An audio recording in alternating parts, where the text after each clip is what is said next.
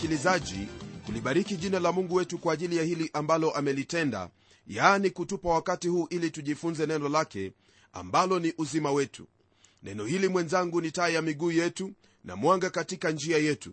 Kwa hiyo twaweza kutembea kwa ujasiri bila hofu ya kujikwaa kwa kuwa kuna huyu anayetuongoza bwana wetu yesu kristo ambaye ni neno la mungu. Twaendelea na somo letu kutoka kwenye kitabu hiki cha hosea kwenye sura hii ya tatu aya ya nne hadi sura ya nne aya ya kwanza. Kwenye kipindi kilichopita tuliona na kufahamu jinsi ambavyo mungu ana kusudi kubwa na hilo taifa la israeli na kwamba kwa wakati wake mwenyewe atamkusanya israeli katika kila pembe ya dunia na kumtendea neno hilo jema ambalo alimwahidi ibrahimu baba yao.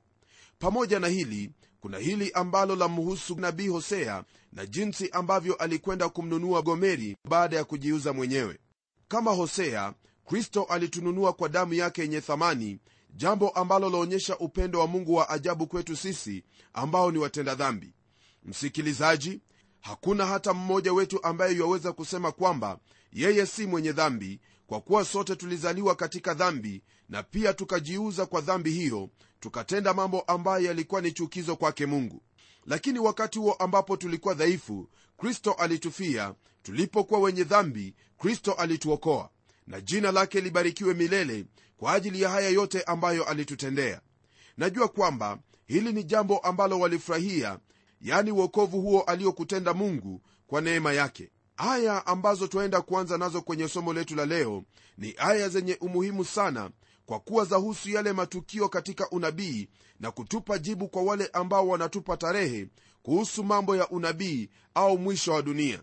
Kwa hivyo lile ambalo nitakusihi mwenzangu ni kwamba pamoja na aya hizi mbili ni vyema uchukue nafasi ya kusoma kile kitabu cha warumi sura ya 9 hadi sura ya 11 imani yangu kuhusu aya hizi mbili ni kwamba ujumbe wake hasa ni kwa taifa la israeli.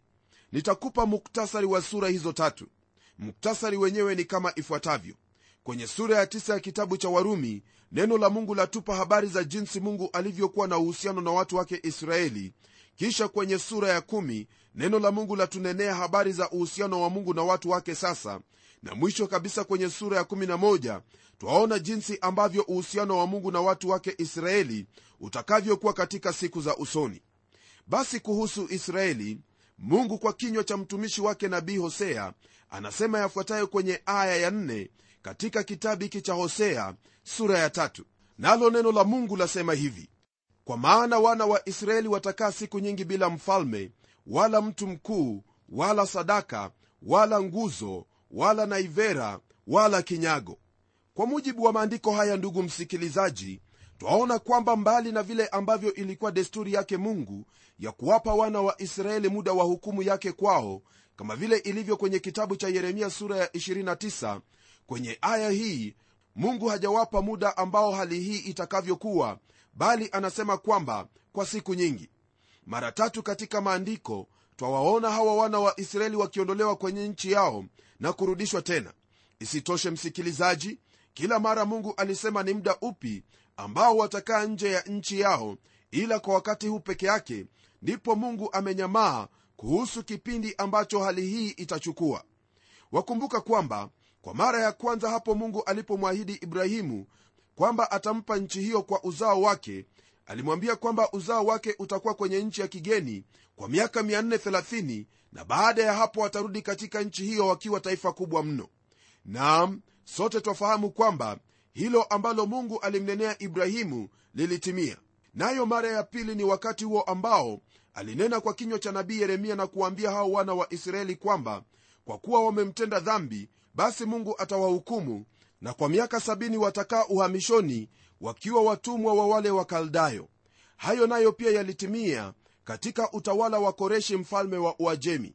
Unabii wake yeremia ulitimia wakati huo lakini hapa kwenye kitabu hiki cha hosea hamna muda wa kumalizia wakati huo wa watu hawa kukosa mfalme pamoja na kukomeshwa kwa sadaka kwenye hekalu.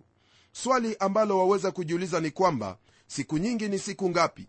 Naam kuna wale ambao walikuwa wakisema kwamba bwana yesu atarudi mwaka wa 2000 mimi sina habari waliyatoa maneno yale kutoka kwenye maandiko yapi maana hilo halikuwepo na wala halipo kwenye maandiko ya biblia. Watu kama hao ambao wengine wao wapo bado nafikiri kwamba wao hudhania kuwa wana simu hiyo ya moja kwa moja hata mbinguni jambo ambalo haliwezekani hata kidogo.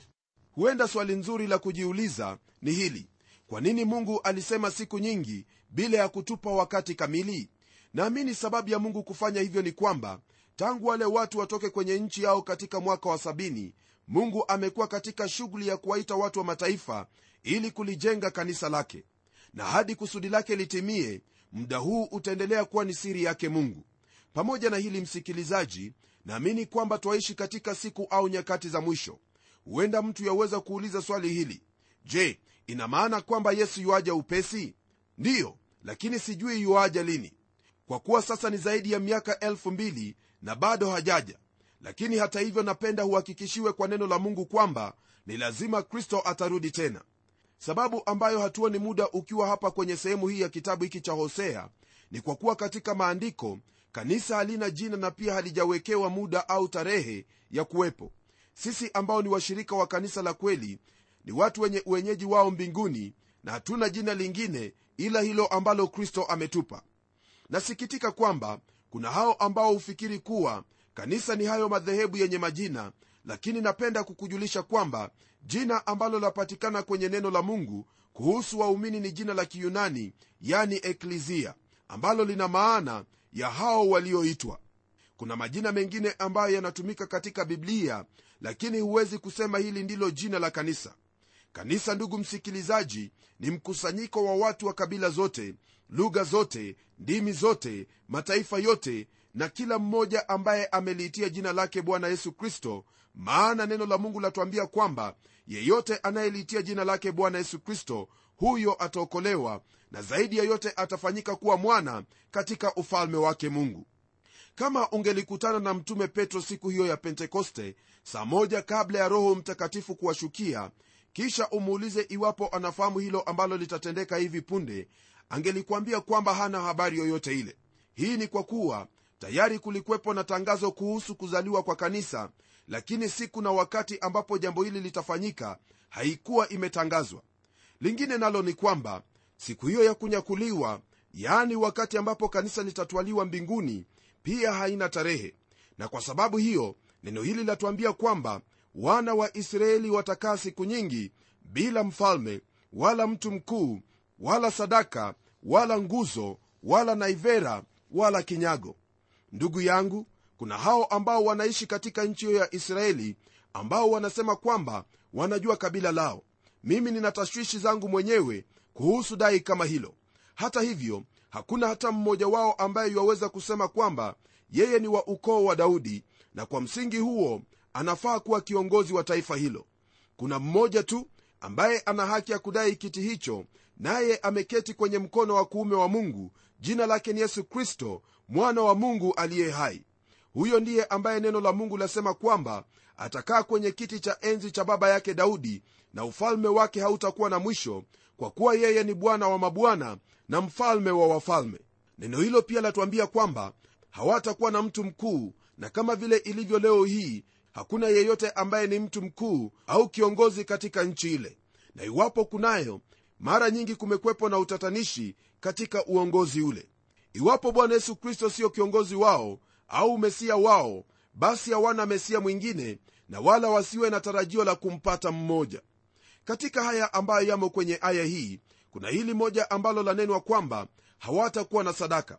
Kwa mujibu wa sehemu hii napenda kukukumbusha hayo ambayo kristo aliyanena kwenye kitabu cha luka sura ile ya 21 aya ya 20 hadi 24 ambayo yasema hivi.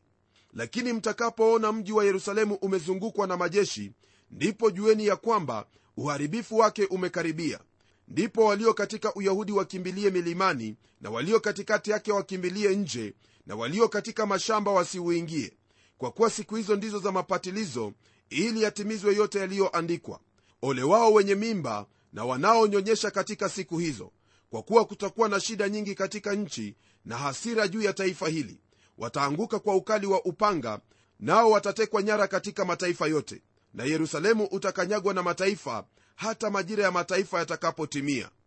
Rafiki msikilizaji kutokana na haya ambayo tumeyasoma kwenye kitabu hiki cha luka kuna watu wengi ambao hufikiri kwamba wakati au majira ya mataifa tayari imekwisha kutimia. Hasa hili msingi wake huwa ni kwa kuona kwamba wakati huu waisraeli wamo katika nchi yao. Lakini swali langu ni hili je kweli hao waisraeli wanao huo mji wa yerusalemu? Kila mahala patakatifu katika nchi hiyo imo kwenye mikono ya watu wa mataifa. Watu hao wamejenga maabada na hakuna mwisraeli yeyote ambaye iwaweza kudai sehemu licha ya kuwa ni nchi yao. Nam sawa na neno lake mungu israeli hawatakuwa na sadaka au sehemu ya kutolea sadaka zao.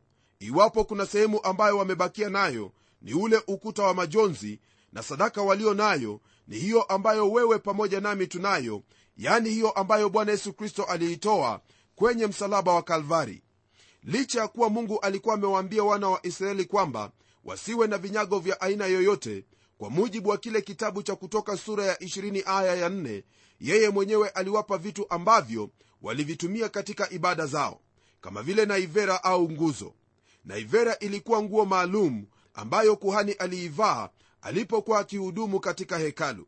Na kuna zile urimu na thumimu ambavyo alivibeba kuhani mkuu ili kuyauliza mapenzi ya mungu kwa jambo fulani vyote hivi mwenzangu havipo tena na zaidi ya hapo neno lingine ambalo ni la muhimu hapa ni kwamba hawataendelea tena kuabudu sanamu jambo ambalo twaliona leo hii ijapokuwa hawajamrudia mungu kama taifa.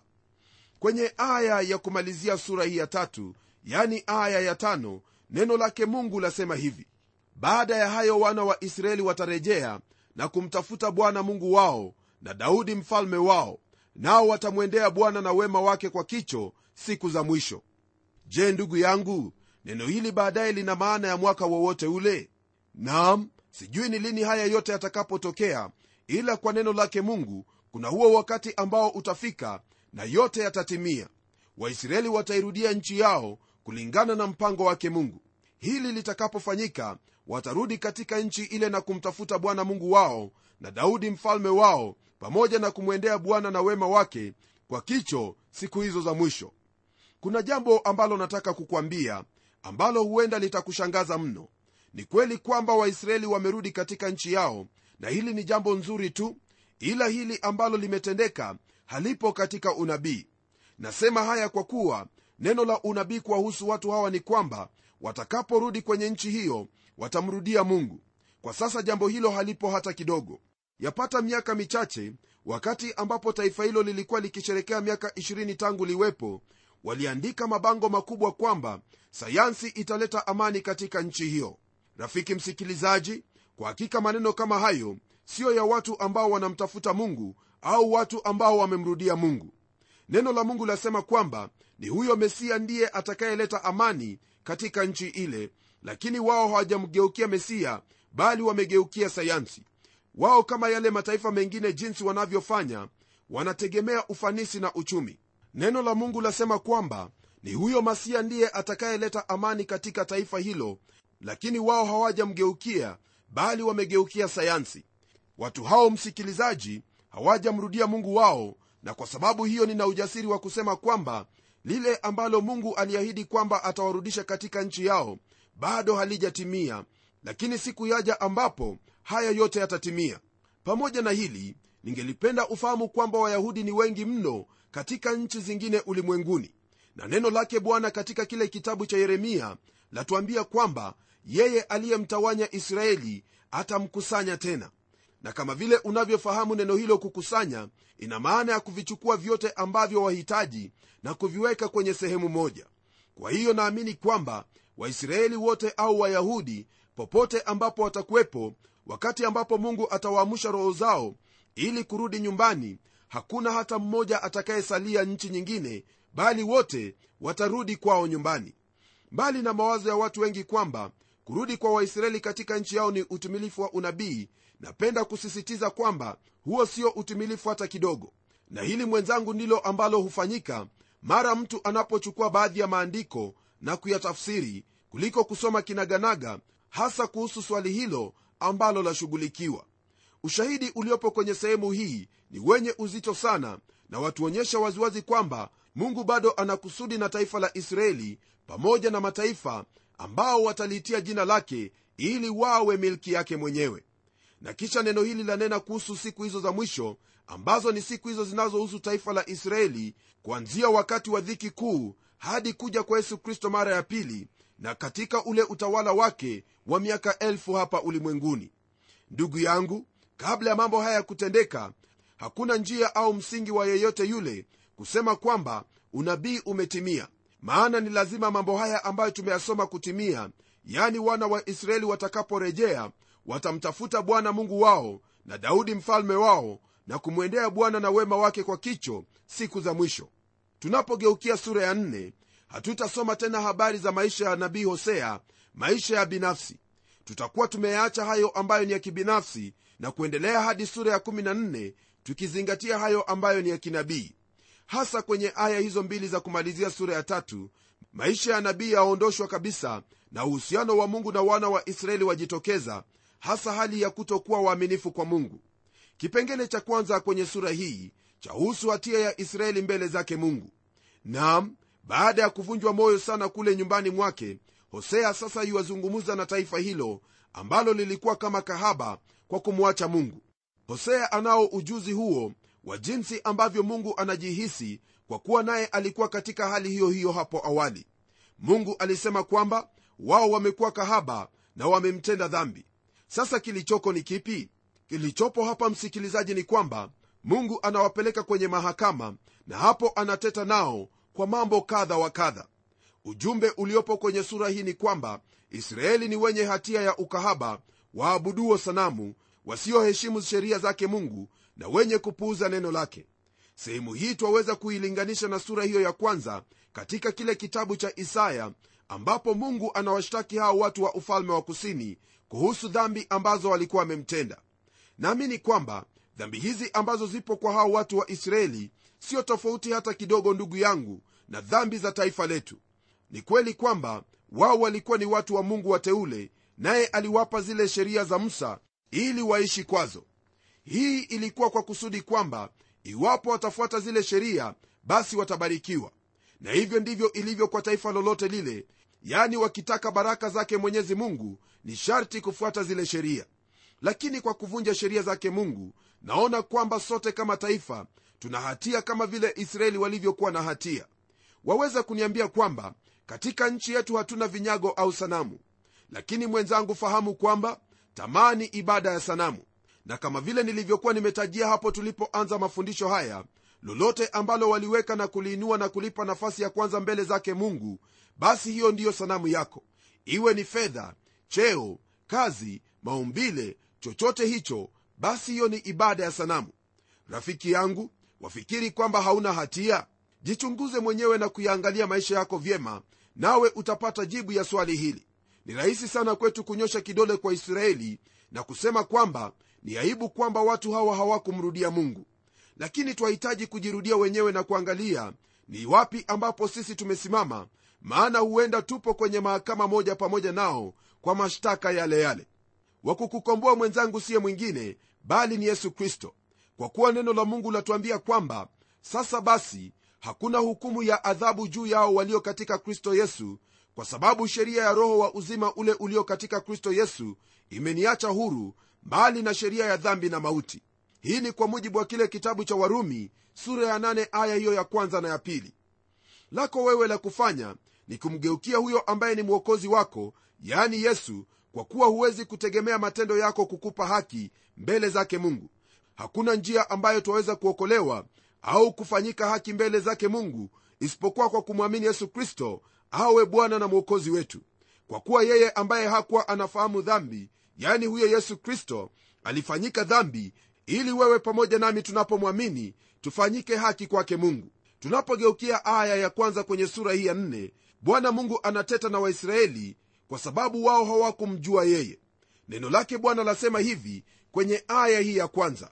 Lisikieni neno la bwana enyi wana wa israeli. Kwa maana bwana ana mateto nao wakao katika nchi kwa sababu hapana kweli wala fadhili wala kumjua mungu katika nchi. Kwa mujibu wa maandiko haya ndugu msikilizaji twaona kwamba kuna mambo matatu ambayo bwana anateta na hawa watu. Anasema waziwazi kwamba hapana kweli katika nchi hapana fadhili wala hamna kumjua mungu. Mambo haya ndugu msikilizaji ni mambo ambayo wana wa israeli walikuwa wakiyatenda kwa kuwa walikuwa wamegeukia hiyo ibada ya sanamu na kwa msingi huo basi hawakuweza kuendelea kumjua mungu. Ijapokuwa mungu alikuwa amewaamuru kwamba wawe ni watu wenye fadhili wao hawakuwa na fadhili hata kidogo. Katika kitabu cha mambo ya walawi sura hiyo ya 19 aya ya 9 na ya 1 neno lake bwana latuambia baadhi ya mambo ambayo alikuwa amewaagiza ili kwamba waweze kutenda. Neno lasema hivi na mtakapovuna mavuno ya nchi yenu usivune kabisa kabisa pembe za shamba lako wala usiyakusanye masazo ya mizabibu yako wala usiyaokote matunda ya mizabibu yako yaliyopukutika uyaache kwa ajili ya maskini na mgeni. Mimi ndimi bwana mungu wenu. Kwa maneno mengine ndugu msikilizaji mungu anawaambia kwamba yeye atatunza maskini na mgeni kwa njia hiyo. Kwa nini afanye hivyo? Anafanya hivyo kwa kuwa yeye ndiye bwana mungu wao na pia yeye ndiye mtakatifu wa israeli. Lakini watu hao walikuwa wamesahau haya yote hakukuwepo na kumjua mungu katika nchi na kwa hivyo hawangeweza kuwa na fadhili katika mioyo yao. Jambo hili ndugu msikilizaji ni jambo ambalo laonyesha kwamba licha ya wao kuwa na dini katika vichwa vyao hawakuwa na ule ufahamu dhahiri wa mungu wao. Haya ambayo twayasoma kwenye kitabu hiki cha hosea siyo mambo ambayo ni mageni katika nchi yetu au katika jamii yetu. Maana yale ambayo yanatendeka ni mambo ambayo yanaonyesha waziwazi kwamba hamna kumjua mungu hamna fadhili wala hamna kweli katika jamii zetu. Lakini ndugu msikilizaji wewe pamoja nami twaweza kuleta utofauti katika nchi yetu katika jamii zetu katika kila sehemu ambazo twaishi na pia katika sehemu ambazo twafanya kazi zetu. Twaweza kutenda hayo ambayo ni kweli twaweza kuwa wenye fadhili lakini haya yatatokana tu na sisi kumjua mungu wetu. Unapomjua mungu mungu atakufundisha jinsi ya kuishi nawe maisha yako yatakuwa ni tofauti kabisa na jinsi ambavyo watu wanavyoishi katika ulimwengu. Naamini kwamba hilo ndilo ambalo walitaka maishani mwako na kwa sababu mungu yu tayari kukutendea hilo mimi sina lingine bali kuomba pamoja nawe. Na tuombe. Baba mfalme katika jina la mwanao yesu kristo na kushukuru kwa ajili ya haya ambayo umetufundisha leo hii kwamba bwana wewe unatujali na unazungumza nasi hata wakati ambapo tumekukosea na kutanga mbali na mapenzi yako. Lakini kwa ajili umenena nasi twakurudia ewe mungu wetu tukikuomba msamaha kwa ajili ya kutonena kweli na kukosa fadhili katika maisha yetu. Ni ombi langu kwamba katika maisha ya ndugu yangu msikilizaji utamsaidia kwa nguvu za roho wako mtakatifu kuweza kuwa na fadhili na kunena kweli na kutenda kweli katika hayo yote ambayo anayatenda maishani mwake. Msaidie afahamu kwamba njia ya kufanya hayo yote na kutenda mapenzi yako ni kwa kukufahamu wewe mungu wetu na hakuna njia ya kukufahamu wewe ambaye alikuja ili kukudhihirisha wewe. Naomba kwamba ndugu yangu msikilizaji atapata nguvu za kusoma neno lako pamoja na kulitenda neno hili. Najua kwamba kwa roho wako mtakatifu utamwezesha ili kwamba yote atakayoyatenda yatakuwa kwa utukufu wa jina lako. Naomba haya katika jina la yesu kristo ambaye ni bwana na mwokozi wetu. Amen. Kulingana na hayo ambayo tumejifunza ndugu yangu najua kwamba popote utakapokuwa wewe utaleta mabadiliko maana utatenda yaliyo kweli utanena yaliyo kweli utakuwa mwenye fadhili kwa sababu unamjua mungu wako. Mjue mungu wako kwa kulisoma neno lake na kulitenda neno hilo naye roho mtakatifu ambaye ni msaidizi wetu atakusaidia kuyatenda haya yote. Tukutane tena kwenye kipindi kijacho ili tuendelee kuona ni yapi ambayo mungu ananena pamoja nasi. Hadi wakati huo na kutakia heri na baraka zake mwenyezi mungu. Mimi ni mchungaji wako jofre wanjala munialo na neno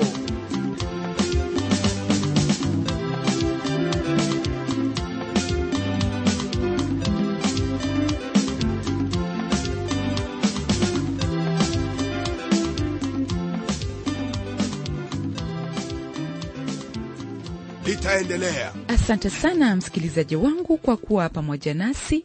Na iwapo una jambo la kutuambia au una swali la kutuuliza tafadhali jisikie huru kabisa kutuandikia barua kwa mtayarishi kipindi cha neno transworld radio. Sanduku la posta ni 21514 nairobi kenya au pia waweza kuniandikia email ambayo anwani yangu ni pomodo at twr co ke na kama kawaida na kusihi tutembelee kwenye websaiti yetu ambapo utapata mengi kuhusu hiki kipindi cha neno. Anwani ya websaiti yetu ni www twr africa org. Na hadi wakati mwingine ndimi mtayarishi wa kipindi hiki pamela umodo nikikuaga nikikutakia amani ya mwenyezi mungu. Neno litaendelea